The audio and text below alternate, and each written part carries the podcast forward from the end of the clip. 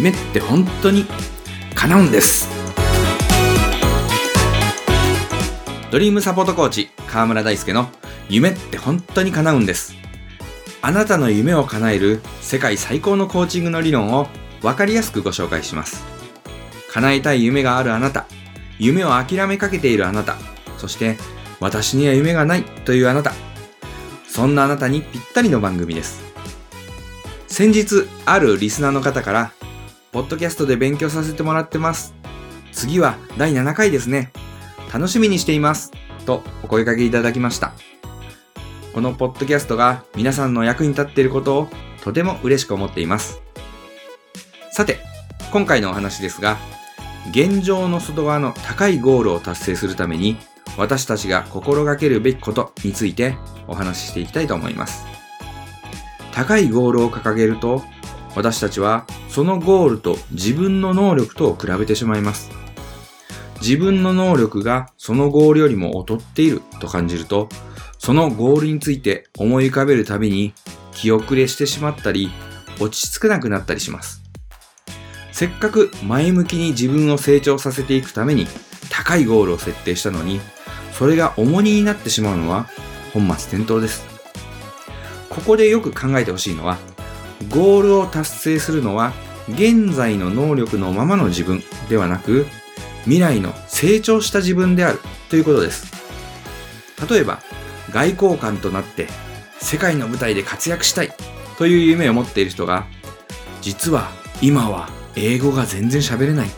というケースもあるでしょう。英語が喋れない自分は外交官にはなれないというように、現在の自分と比べて不安になってしまうのではなく、未来の自分なら英語を使いこなして各国の要人と交渉することができているという自己イメージを作っていくんです。もちろん、英語を話せるだけでなく、日本の立場や各国の事情など、事情など、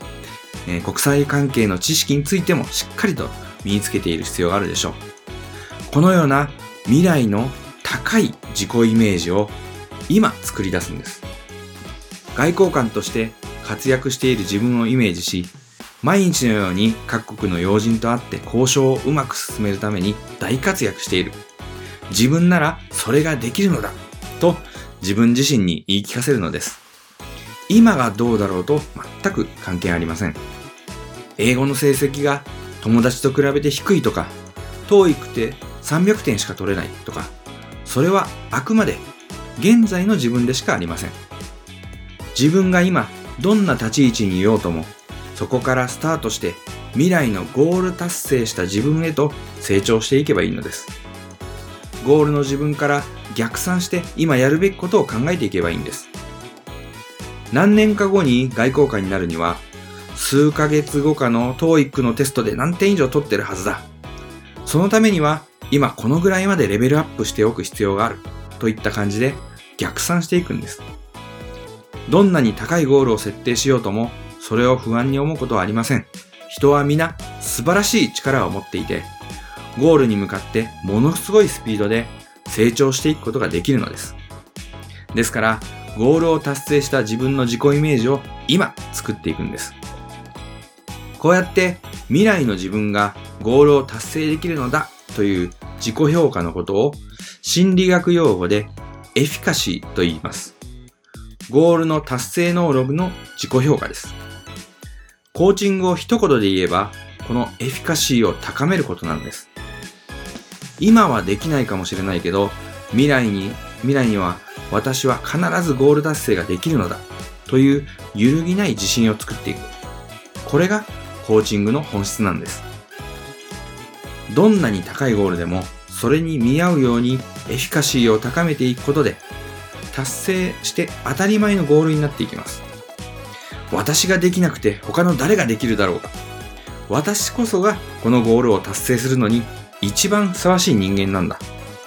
そう思えたなら、もうゴール達成したも同然なのです。あなたの無意識が自動的にあなたをゴール達成へと導いてくれるようになります。さて、えー、無意識という言葉が出てきましたが、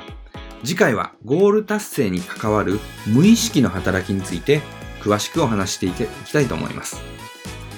来週の月曜日もお楽しみに。エフィカシーを高めて、あなたの夢、叶えてくださいね。